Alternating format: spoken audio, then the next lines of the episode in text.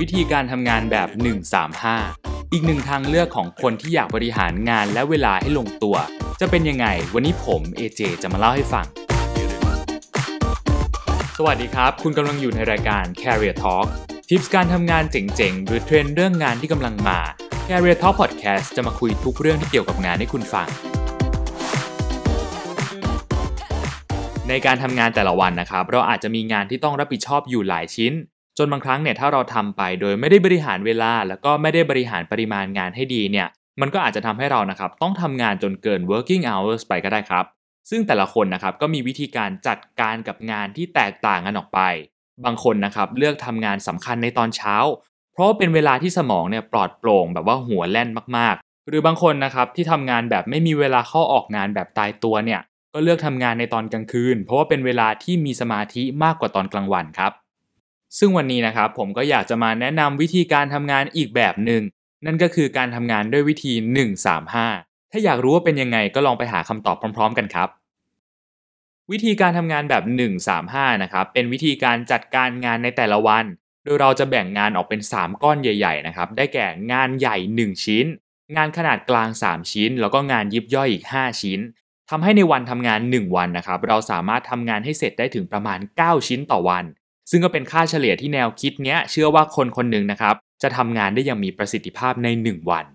ซึ่งวิธี 135 เนี่ยนะครับ มันเป็นคอนเซปที่จะมาช่วยให้เราสามารถกะปริมาณงานที่จะทำในแต่ละวันได้แบบคร่าวๆ เพราะว่าในบางวันนะครับเราก็อาจจะไม่ได้มีงานที่ต้องทำมากถึง 9 ชิ้นก็ได้ ดังนั้นเนี่ยเราสามารถปรับแต่งจำนวนงานแล้วก็ขนาดงานให้ตามความเหมาะสมอย่างวันไหนนะครับเราอาจจะมีประชุมหรือว่ามีธุระที่ทำให้เราเนี่ยไม่ได้นั่งอยู่กับโต๊ะทำงาน เราก็สามารถปรับลดจำนวนงานของวันวันนั้นได้ครับ หรือไม่นะครับเราอาจจะเผื่อที่ว่างจากงานขนาดกลาง 1 ชิ้น แล้วก็งานเล็กอีก 2 ชิ้นเอาไว้เลยก็ได้ครับ ในกรณีที่ตำแหน่งงานของเราเนี่ยมักจะมีงานแทรกระหว่างวันเข้ามาอยู่บ่อยๆ ในส่วนของขนาดงานนะครับ ถ้าวันนั้นเนี่ยมีงานที่ต้องทำแค่ชิ้นเดียว แต่บังเอิญมันเป็นชิ้นที่ใหญ่มากๆนะครับ เราก็สามารถแบ่งย่อยมันออกเป็นส่วนๆได้หรือถ้าวันไหนนะครับนับๆดูแล้วเนี่ยปรากฏว่าเรามีงานอยู่ในมือเนี่ยเกิน 9 ชิ้นไปละ ก็ลองดูว่าเราจะสามารถเอามันมามัดรวมเป็นก้อนใหญ่ก้อนเดียวกันไปเลยได้ไหม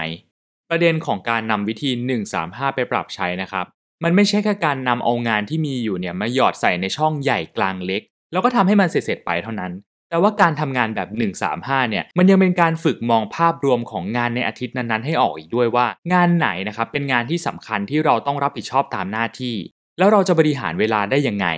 ซึ่งมันก็จะช่วยให้เรานะครับได้รู้จักเรียงลำดับความสำคัญของงาน แล้วก็เลือกงานที่ต้องทำในแต่ละวันออกมาครับ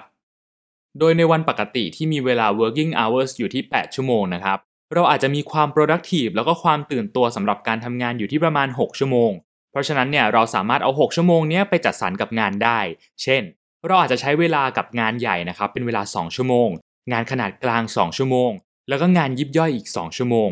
แล้วก็ลองดูนะครับว่าถ้างานชิ้นไหนเนี่ยสำคัญที่สุดแล้วก็เร่งด่วนที่สุดเนี่ย ก็จัดการเคลียร์งานส่วนนั้นไปก่อน แล้วถ้าเกิดว่าเราดูแล้วเนี่ยปรากฏว่างานทั้ง 9 ชิ้นเนี้ยไม่มีชิ้นไหนเร่งรีบเป็นพิเศษเลย เราก็อาจจะเริ่มจากงานก้อนที่เป็นก้อนยิบย่อยก่อนก็ได้ในตอนเช้านะครับเพื่อเป็นการอุ่นเครื่องให้ตัวเองเนี่ยพร้อมสำหรับการทำงานชิ้นที่ใหญ่ขึ้นต่อไปในช่วงบ่ายแล้วก็ช่วงเย็นครับ